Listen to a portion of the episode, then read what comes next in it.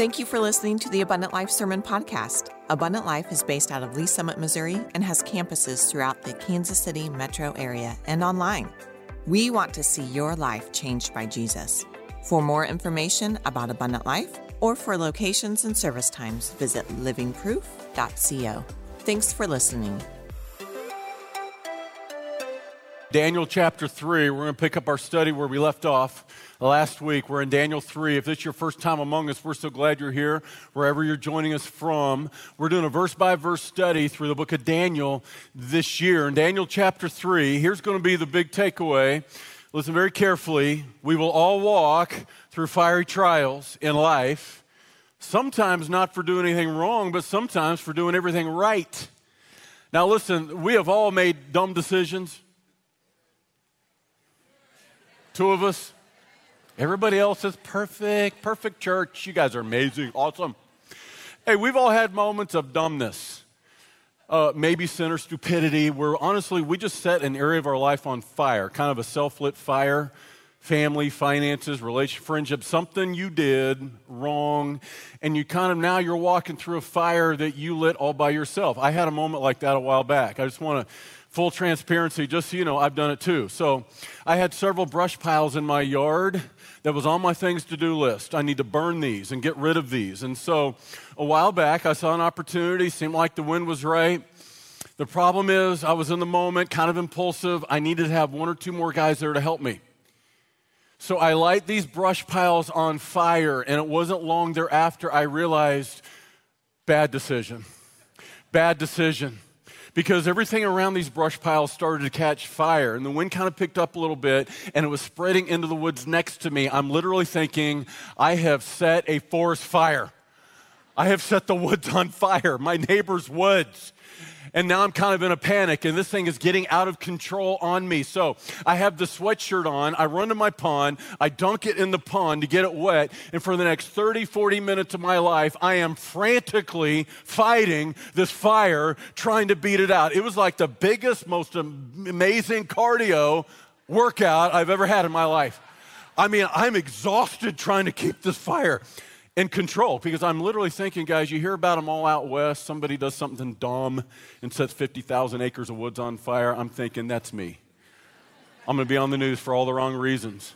Neighbor sets woods on fire. And so I'm working for all I got. And guys, I'm telling you, this was all that's left of my sweatshirt. There it is. There's the proof. I have become a firefighter, but me and my sweatshirt put the fire out, the wood survived next to me. That's right, that's right. But I am trying to tell you if you don't walk with Jesus and make God centered decisions, this would be, in the end, what part of your life might look like. See, here's the reality in life we're all going to walk through fires, the fiery trials of life. But do you understand? Sometimes it's not for doing anything wrong, sometimes it's for doing everything right. Meaning, sometimes you're going to walk through the fire and you're going to be in the fiery furnace, not for being out of the will of God, but rather because you're in the will of God.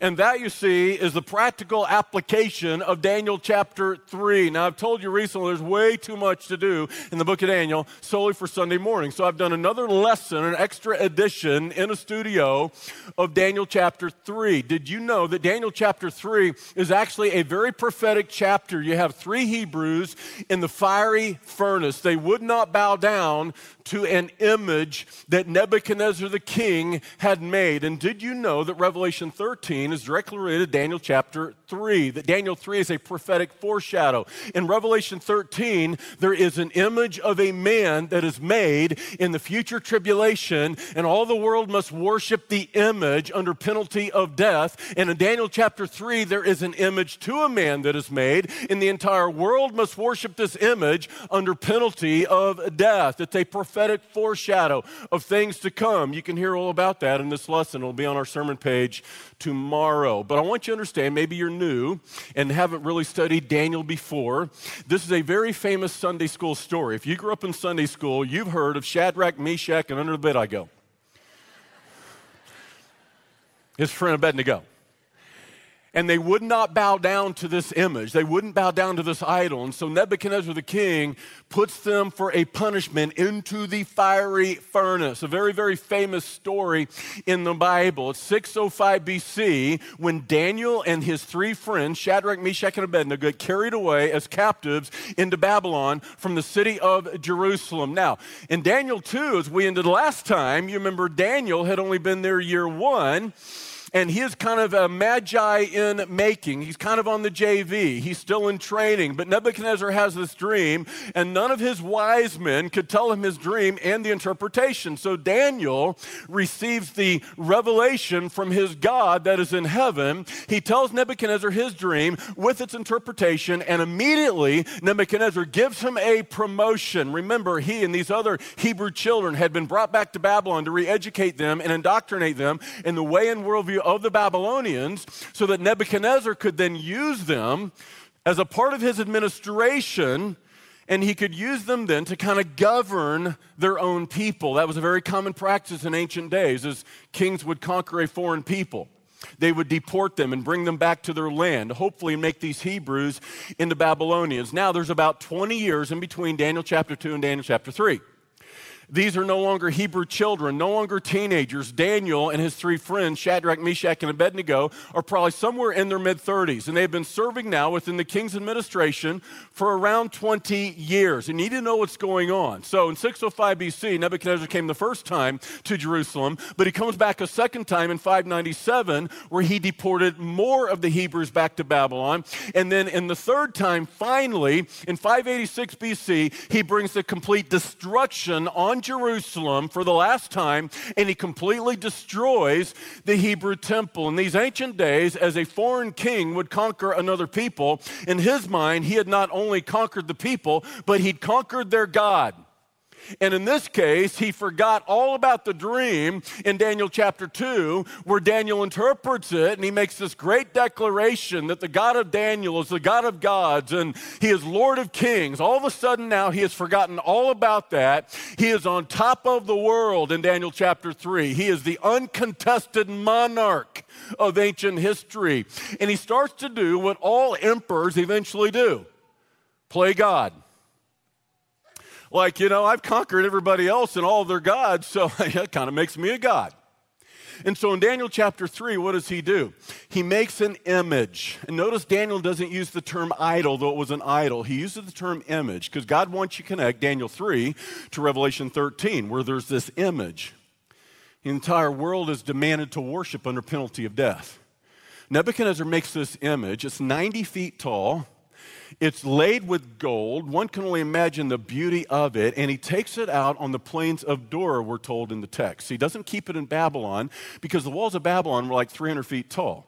And so he gets it out of the city where the skyline wouldn't minimize this thing. He gets it out on the plains, think western Kansas, where it could have been seen for miles. And on the plains, something 90 feet tall, it's about three times higher.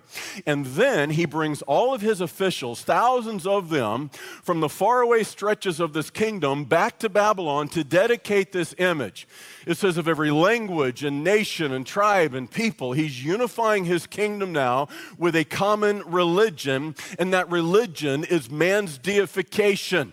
He's made an image to himself, and we're told in the text that he has praise bands positioned within all these thousands of people around this image. And when they hear the music begin to play, they've got to bow down and worship this image, or they're going to be thrown alive into this fiery furnace and burned alive. Let's pick it up right there in Daniel 3 and verse 7. You ready for this? Here we go. So at that time, when all the people heard the sound of the horn, the flute, the harp, the lyre, in symphony with all kinds of music, all the peoples, nations, and languages fell down and worshiped the gold image which King Nebuchadnezzar had set up. Now, when I think of what's going on in Daniel chapter 3 in my mind's eye, I picture this right here that goes on today, every single day, in the city of Mecca. If you know anything about Islam, you know that once in their lifetime, at a minimum, every Muslim wants to take a pilgrimage to Mecca where they're going to worship at the Kaaba. And inside this building called the Kaaba is a black stone that is very sacred to Muslims. In fact, they believe it came from God, it came down from the heavens.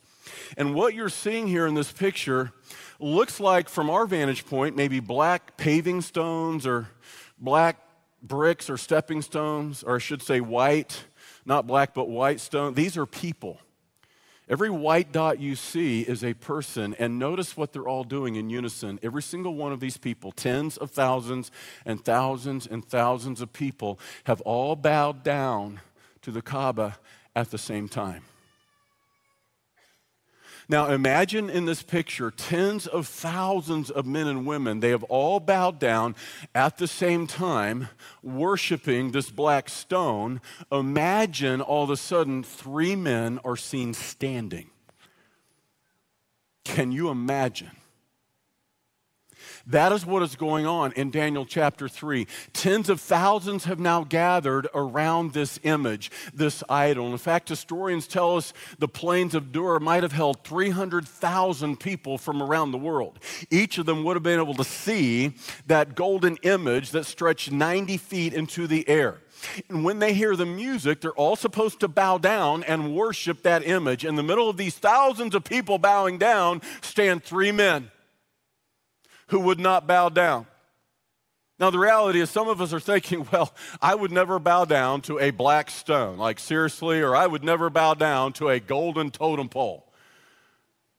But do you understand that anything we put in the place of God becomes an idol? Anything you serve where you ought to be serving God, anything you sacrifice for where you ought to be sacrificing for God, anything you love more than you love God becomes an idol. So let me ask you, what is your black stone? See, none of us are exempt. Every single one of us have bowed down and served things where we should have been bowing down and serving God alone. And one can only imagine what this must have been like for these three men. Imagine this picture tens of thousands of people all crammed together in this tight space, and everybody else is bowing down, but three men are standing up. Now, the Chaldeans, we're told in the text, comes to Nebuchadnezzar, and they say, Nebuchadnezzar, king, there are three Hebrews of the captives of Judah. They're not bowing down to the image which you made. They're, they're, they're disrespecting, they're dissing you, king.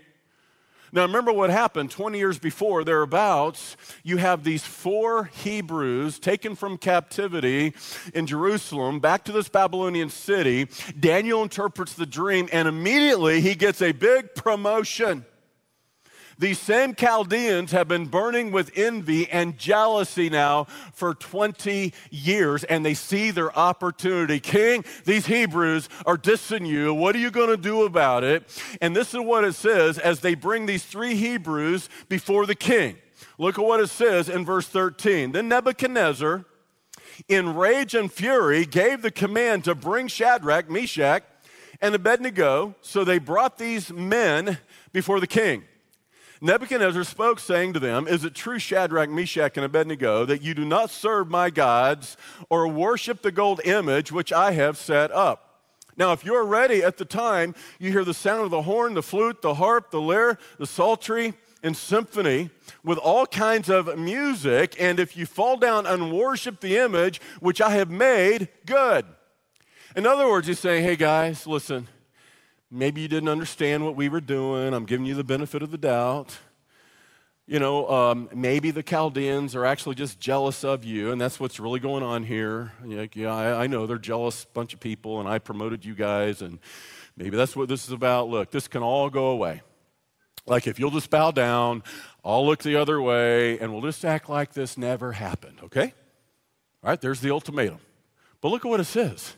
But if you do not worship, you shall be cast immediately into the midst of a burning fiery furnace. And who is that God who will deliver you from my hands? He has apparently forgotten all about Daniel's God and these three Hebrews that some years earlier he had confessed and declared that he is the God of all gods and the Lord of all kings. No, he is feeling like he's on top of the world. He is beating his chest like, you know, I have conquered everybody else's gods, and that kind of makes me God. And there is no God that's going to deliver you from my hands if you don't bow down. And what is amazing about these men is they were prepared to die instead of serving and bowing down to a lie. All they had to do to survive was just bow down. Think about all those tens of thousands of people there that day, all of them bowing down. The conversations that probably went on in hushed voices in the middle of this thing when the music started to play, like, man, why are we even here? This is the dumbest thing. I can't believe we got to do this. Just shut up and do it if you want to live. Okay. See, most people will just try to survive, whatever it takes to live. Even means bow down to a lie and live for a lie. Did you know that 300 million Americans can all believe a lie, but it doesn't make it the truth? You have thousands of people here now, all bow down to a lie, but it did not make it the truth. You have three Hebrews who will not bow down and go along with the lie. They're not going to fake their way through it. No, here's the reality. This is what we know. A follower of the true and living God would rather die for the truth than live for a lie. And this is the DNA in our spiritual family tree. This is the early days of Christianity. You've heard the cliche, history repeats itself. Yes, it does. You understand that early Christians were martyred and persecuted mercilessly by Rome, not because they worshiped Jesus. The Romans were perfectly fine with a conquered people worshiping their gods if they would just worship the other gods. But you see, the early Christians would not worship any other God because they knew there's only one God, the true and living God. And it was by law, once a year, if you lived in the Roman Empire, you had to go to the nearest town where there was a temple of Caesar, and you were to go into that temple. You didn't have to mean it, you just had to do it if you wanted to live. You were to take a pinch of incense from off the altar of Caesar, and you were to take that incense and sprinkle it on the altar of Caesar, and you were to say these words Hail Caesar, Caesar is Lord. Yet the early Christians could not bring themselves to do it because it was the worship of a man. It was man's deification. Nebuchadnezzar is now demanding the worship of a man, man's deification. Same thing in Daniel 3 as it will be one day in the future in Revelation 13. And do you understand the early Christians would rather die than bow down to a lie? Even if it cost them their life. They were not going to bow down just to survive. In church, we live at a time in American society where we've made this observation. We are no longer a Judeo Christian civilization. We now live in a Babylonian society with a Babylonian worldview and a Babylonian set of moral values, which means what we believe as Christians is increasingly no longer mainstream. We're going to be forever swimming back upstream because we're no longer the home field advantage, no longer a Judeo Christian civilization, which means just to survive, you're going to be asked or demanded to bow down to a lie. Even though you know it's a lie and not the truth. Lies are everywhere. Our society is going into captivity because of the lies of the enemy. Yet these early Christians, like these Hebrews, would not bow down to a lie just to survive. You know why? Because they knew Philippians chapter 2 that there is one God and one resurrected Son of God. And it says in Philippians chapter 2 that God has highly exalted him, Jesus, and given him a name that is above every name that is named. That is the name of Jesus. Every knee shall bow and every tongue shall confess that Jesus Christ is Lord to the glory of God the Father. We will bow to Jesus Jesus and Jesus alone and have no other. And these three Hebrews will not bow to a lie just to survive. You know why? Because we have this DNA in our family tree. We would rather die for the truth than live for a lie. And we're going to be facing things and decisions and complexities of 21st century American society that honestly Christians that came before us never had to navigate. And I'm going to tell you, battles are fought before they're ever fought. Battles are won in one's heart and mind ahead of time. These three Hebrews had fought this battle ahead of time. They'd already won, they'd already decided what they were going to do. And today is the practical application for me and you. We're all going to walk through fires in life. the fiery trials of persecution, fiery trials of temptation, fiery trials of tribulation. There are fires we set for ourselves that we didn't have to, but there's going to be fires that you did not set for yourself that you still have to walk through. So when you do, I want to give you three things be faultless. These Hebrews were faultless. In other words, don't walk through fires you don't have to just because you made a dumb decision. I made some. I have, I've told you about one. All right? We're going to suffer either way in life. This world is broken, it's cursed by sin. So if we're going to suffer, and we all will, let's suffer for the right reasons, not for the wrong reasons.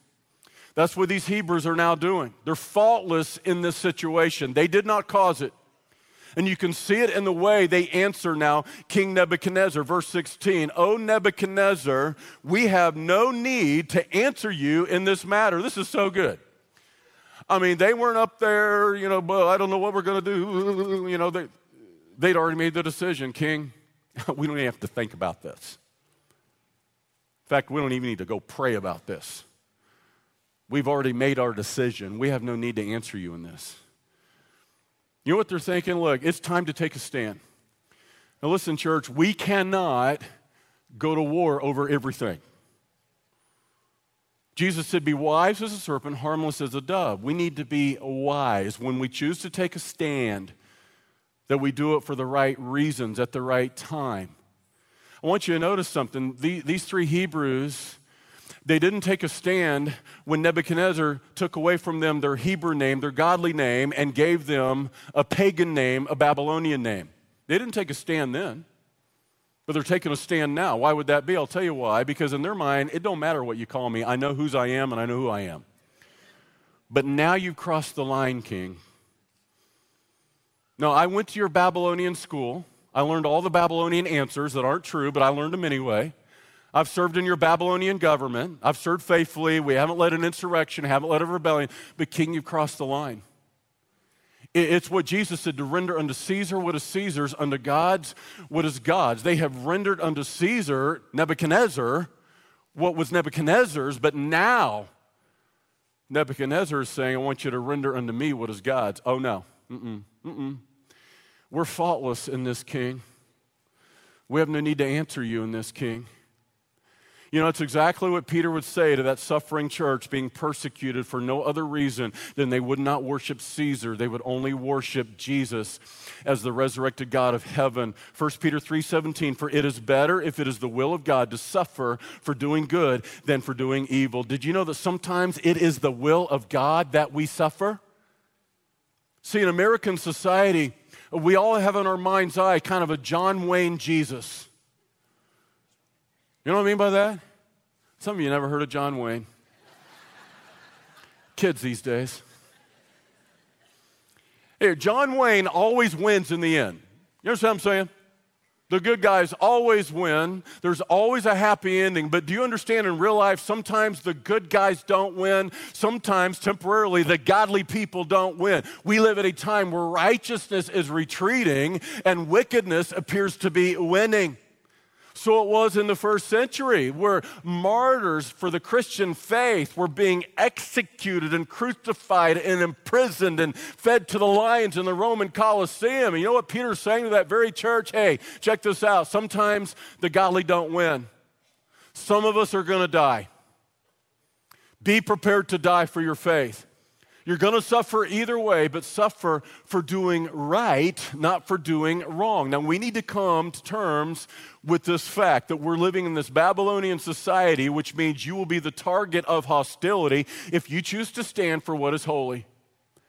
We need to just come to terms with this fact that not everyone's going to cheer for us as Christians that believe what Christians have always believed for 2,000 years. The historic tenets of the Christian faith have not changed. Our God never changes, Hebrews 13 and verse 5. He's the same yesterday, today, and forever. Society can change, culture can change, but our God has stayed the same, and 300 million Americans can suddenly embrace a lie, but it will never make it the truth.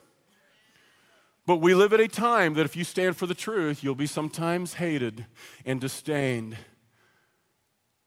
You'll be the target of hostility simply for standing for what is holy. Sometimes, let me make this clear. Sometimes there are people who think they're suffering for Jesus, and the truth is they're not suffering for Jesus, they're just suffering because they're a jerk. I'm not looking at anybody specifically.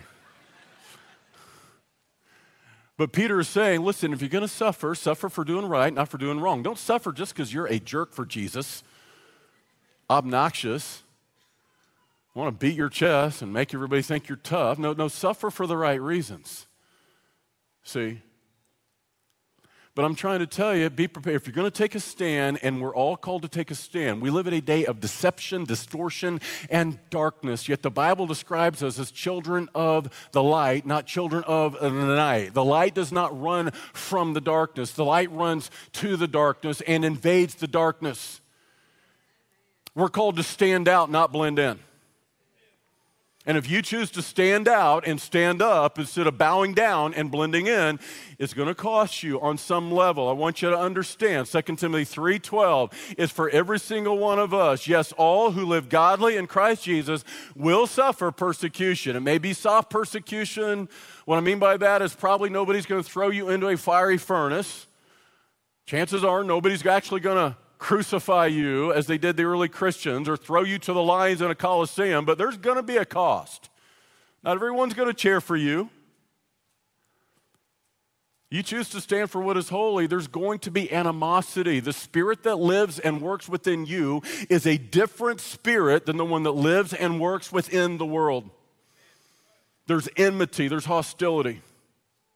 See, they don't hate you, they hate who's in you. Jesus said, You'll be hated for my name's sake. Tuesday is election day locally here. I don't know where you're watching from, but at least locally, it's local elections school board, city council. We have eight or 10 members of our church running for office right now. You know why I think that's important? Same reason Shadrach, Meshach, and Abednego were embedded as godly men in an ungodly government. Daniel was embedded as a godly man in an ungodly government. When you have godly people in an ungodly government, sometimes they can bring godly outcomes. But if all you have is ungodly people in government, you will always get ungodly outcomes. I'm so proud of the eight or 10 people, I don't know, that's running for office. They've stepped into the arena. Tuesday, you need to go vote. I'm tired of hearing Christians complain about what is and then they do nothing, sit down and say nothing. It's time to stand up and speak up instead of just sitting down and shutting up. Go vote on Tuesday. If you care about your school, go vote. If you care about your community, go vote. We need godly people like Shadrach, Meshach, and Abednego in the arena of government. But I've talked to two or three. Let me tell you something. They've stepped in the arena. And this isn't even partisan politics. These local offices are not Republican or Democrat. You don't run as a Republican or Democrat. This isn't even partisan politics. No, but I'm telling you, they have received so much vitriol and hatred and hostility for doing nothing more than standing for what is godly. Like, I'm running for school board because I want to get the pornography out of public school libraries. Who could be against that? Or I don't want my third grade son to have to choose his pronouns.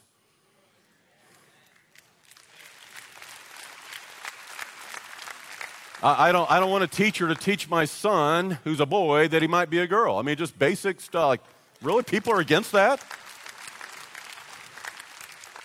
Oh, when you stand for what is holy, you will be the recipient of animosity, hatred, hostility. We need to stand with each other as the body of Christ. Do it with humility. We're, we're not here to hurt anybody. We're not angry. We're just going to stand for what is holy. We're going to stand for what is godly. But if you do, I'll promise not everyone's going to be cheering for you. I know personally. Listen, most of you are for me. I'm thankful. Most of you like your pastor. I like you too. In fact, I love you guys. I'm not going to lie. I actually love you. I'm not trying to get mushy. Sorry if I'm getting syrupy. I really love you guys. Most of you love me too, but not everybody. We got to decide that's okay. If everyone is cheering for you, it could be you're not standing for what you ought to be. Because all who live godly in Christ Jesus will suffer persecution. I got an email this week. Uh, this email came from somebody, I don't know who they are. I think they probably gave me a fake name. But they announced, Pastor Phil, you're a fraud. You're using the church to get rich. In fact, you're worth $3 million. Now, this is what people say about pastors of large churches like ours. Oh, it's all about the money. A pastor's just using the church to get rich. I've kind of heard that line before. And he said, I'm going to turn you into the KGB and the CIA and the FBI. It was kind of that thing. You know, MoDOT 2 or whoever will listen. I, I, I'm calling everybody. And so I called my wife. I said, Krista, did you know that we're worth $3 million? Where are you stashing the money? Tell me. You're hiding it somewhere, I know. Because I can promise, like, I don't know for sure my net worth, but it ain't $3 million. I wish it were true. I wish it were true. But I thought to myself, this is weird. Where did this come from? So I actually Googled myself. Pastor Phil Hopper net worth. I did. I was just curious, like, where did this come from? This is weird. I had no idea. It took me immediately to a website. Did you know there's a website that has supposedly pastors' biographies that answers anything you want to know? So here it is. What is Pastor Phil Hopper's net worth? Pastor Phil Hopper's net worth is $3 million. This is an estimated net worth shared on December 2020. I don't know who shared it with them. I didn't share it with them. I don't know where they get this information. I wish it were true. Here's another one. What is Pastor Phil Hopper's age? According to online sources, Pastor Phil Hopper was born on April the 9th, 1971. He's 49 years of age. I wish it were true. so far, it's false. It's false. Like, I wish that were true, and I wish that were true. Let me get this straight. You think you know my net worth, but you don't even know my birthday? Seriously? Okay, here's one. Who is Pastor Phil Hopper's wife? Well, while we still look for the name of his wife, it's Krista. while we still look for the name of his wife, we will like to tell you that Pastor Phil Hopper is married with a lovely family. Yes. false, false, true. By the way, that's a picture of my wife. I guess. I know who she is. She's a lovely lady. She's a global partner, a missionary, but that's not my wife, in case you were wondering. Now, I, I get stuff like this on occasion. Check this out. This hurt. This cut really deep. It, it, it was painful for exactly 36 and a half seconds.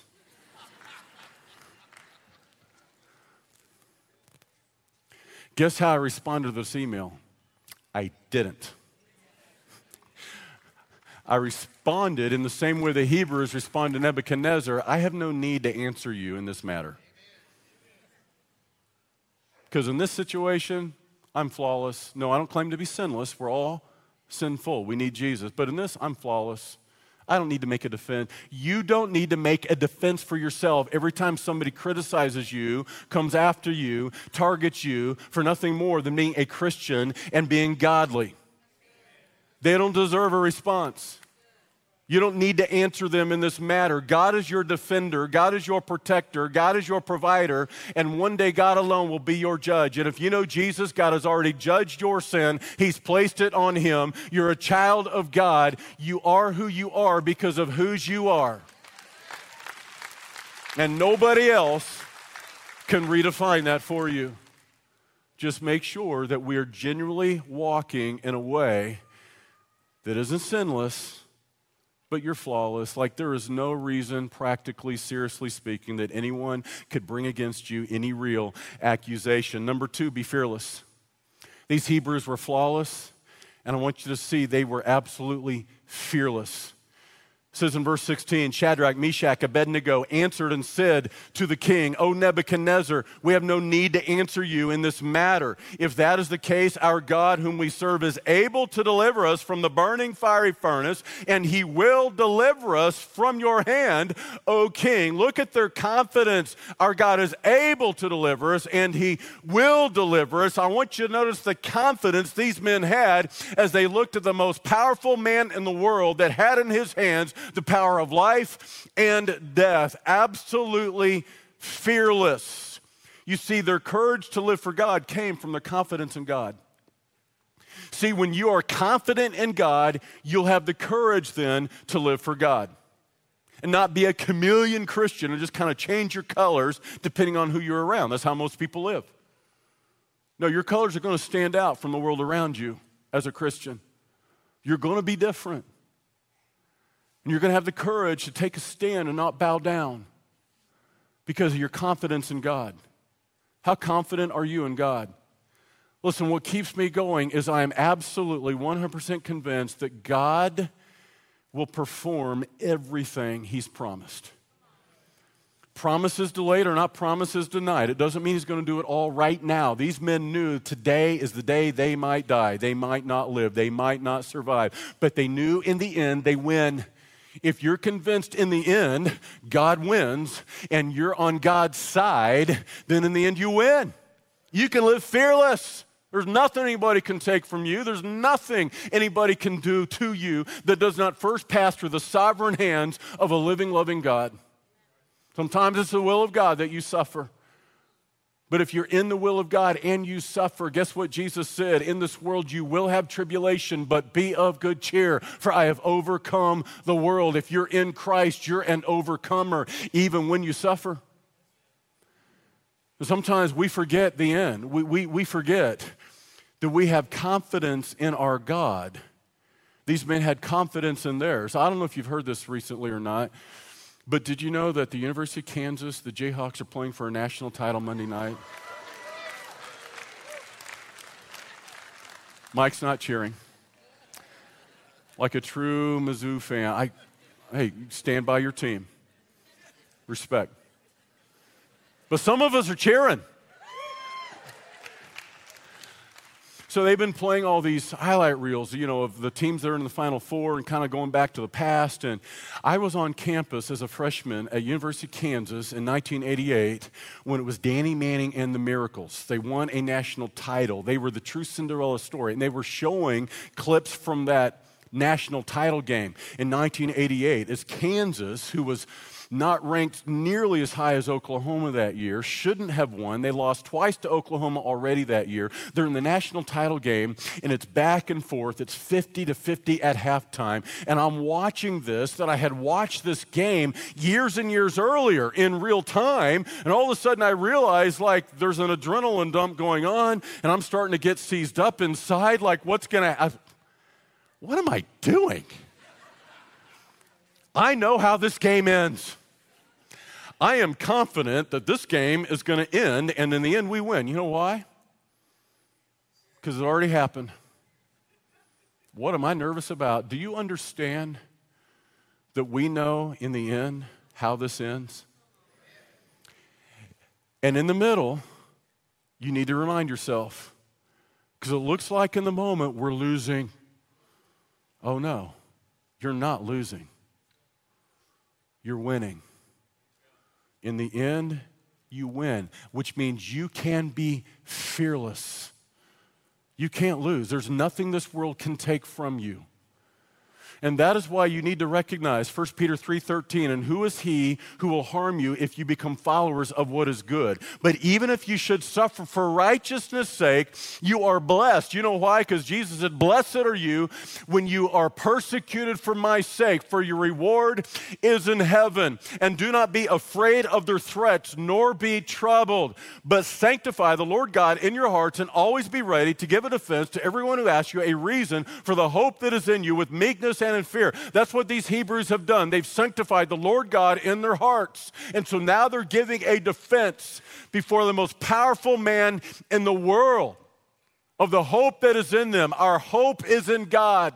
Our God will deliver us. Our God is able to deliver us. But you can't have that hope if you haven't sanctified the Lord God in your heart, meaning set God apart in your heart. You give your heart away. The heart is the source of your life, not just literally, metaphorically. And what that means is this no one can take your life when you've already given your life to the Lord Jesus Christ. You can't take my life from me. You can't cancel me.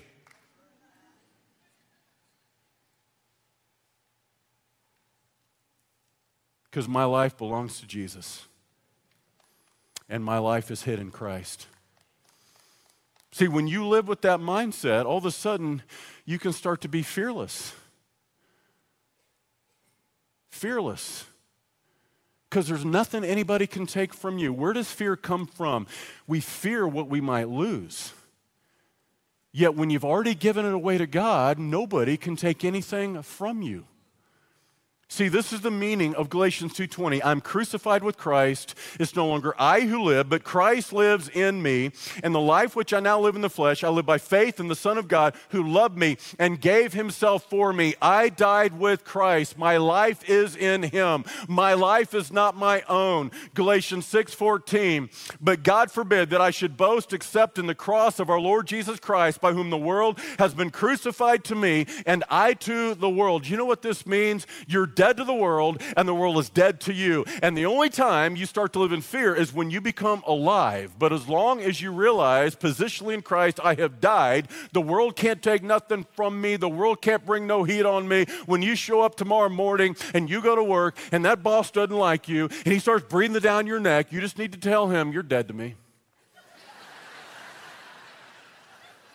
Talk to the hand because my face ain't listening. Okay, don't do that. Please. And if you do, do not blame it on Pastor Phil. I was joking. You might think it, just don't say it. Do you understand? This needs to be a mentality. The world cannot bring any heat on me because I'm dead to the world and the world is dead to me. I'm alive in Christ. And I may lose temporarily. Yeah, I might lose my job. I might lose this promotion. I might lose a friendship. But in the end, I win. I can live fearless, flawless, and in the end, faithful. These Hebrews were faithful even unto death. And the most important part of what they say is next. If that is the case, our God, whom we serve, is able to deliver us from the burning fire furnace, and he will deliver us from your hand, O king. But if not, most important words in this whole chapter, but if not, let it be known to you, O king, that we do not serve your gods, nor will we worship the gold image which you have set up. Our God is able and our God will, but even if he chooses not to, we still won't bow down. You can throw us into the fire furnace, but we will not bow down to a lie just to survive. We're going to stand for the truth. See, in American Christianity, we have this prosperity mentality that if I follow Jesus and I'm in the will of God, then I ought to be wealthy and healthy, skinny and pretty, and everything ought to be easy. Oh, no. Where do we get off thinking that? Christians before us have sailed through bloody seas, but we think we deserve beds of flowery ease. No, He is the God of the if not. Even if He does not heal me of cancer, I'm still going to follow Him. Even if I do get COVID, I still will follow Him. Even if I don't get that promotion, even if I do lose my job, I still will follow Him. He is the God of the if not. You see, that is being flawless and fearless and faithful to the end. Faithful to the end until you have a faith worth dying for you will never have a faith worth living for.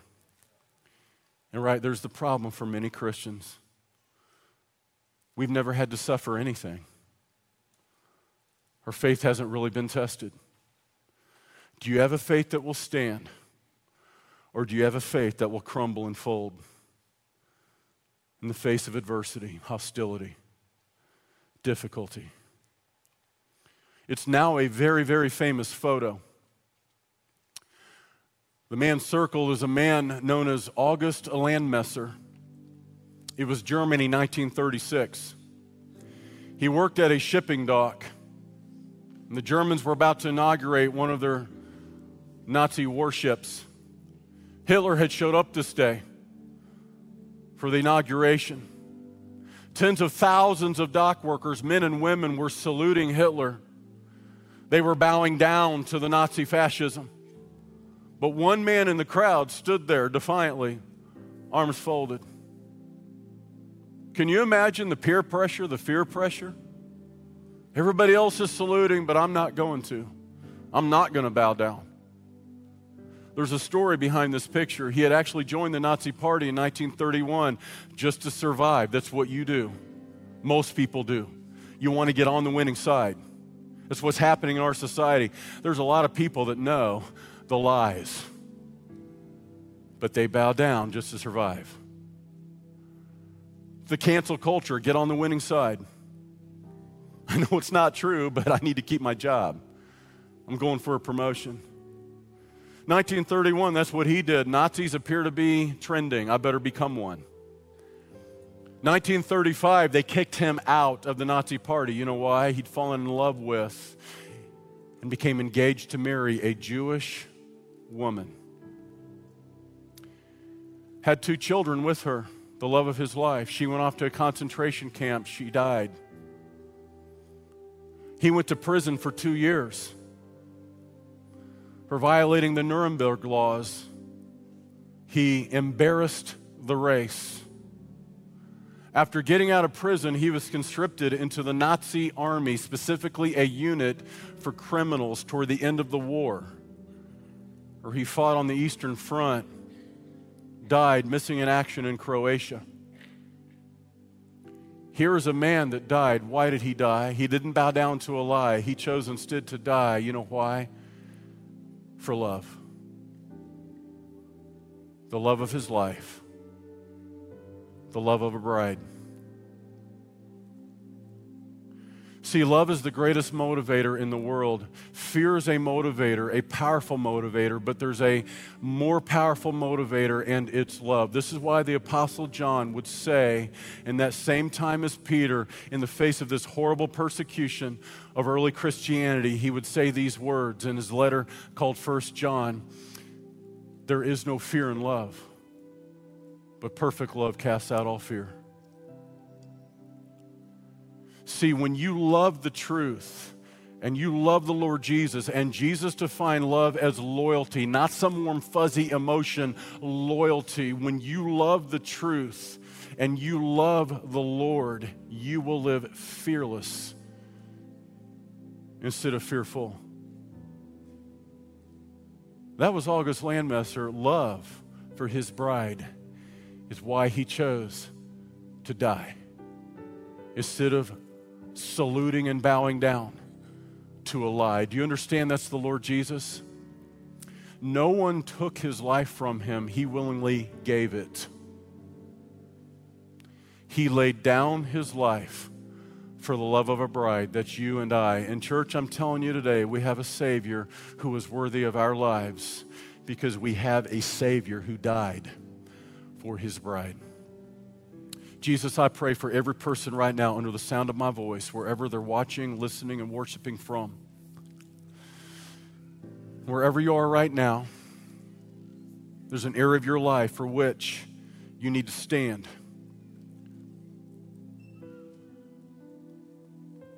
And it's a fearful thing because you know it might cost you.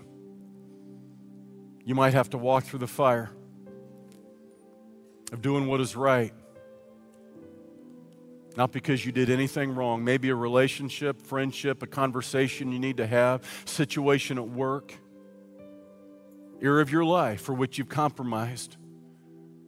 You've bowed and you've bent, you've buckled, but today is the day to stand. If that's your situation today, wherever you are in the world, living room, another campus, right here in this Lee's Summit Auditorium, I'm just going to ask you right now to stand to your feet. All I want to do is pray for you right now. Just stand up. Time to take a stand right now. If you can't stand here, you have no chance of standing anywhere. Just stand to your feet.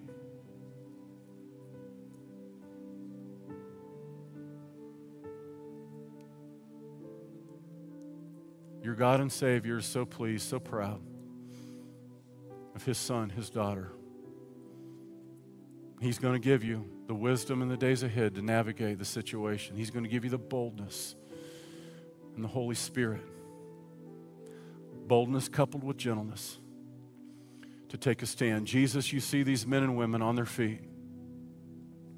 I pray blessing over them. That God, your gracious hand would be upon them. That as so many others have done that came before us, that we would accept the mantle and take the baton of suffering for your name, suffering for your fame, whatever the cost, whatever the price. We believe the prize will be worth the price. And God, I pray your gracious hand be upon these men and women, your protection, your provision, your wisdom. As they stand today in this auditorium, I pray that they would leave here today and take a stand for which you've called them to. And if it costs them their life, I pray that they would remember that no one can take anything from them this side of heaven when they've already given it all away to you, Lord Jesus. In Jesus' name I pray. Amen. Would you give Jesus the glory with me today? Praise Him, would you?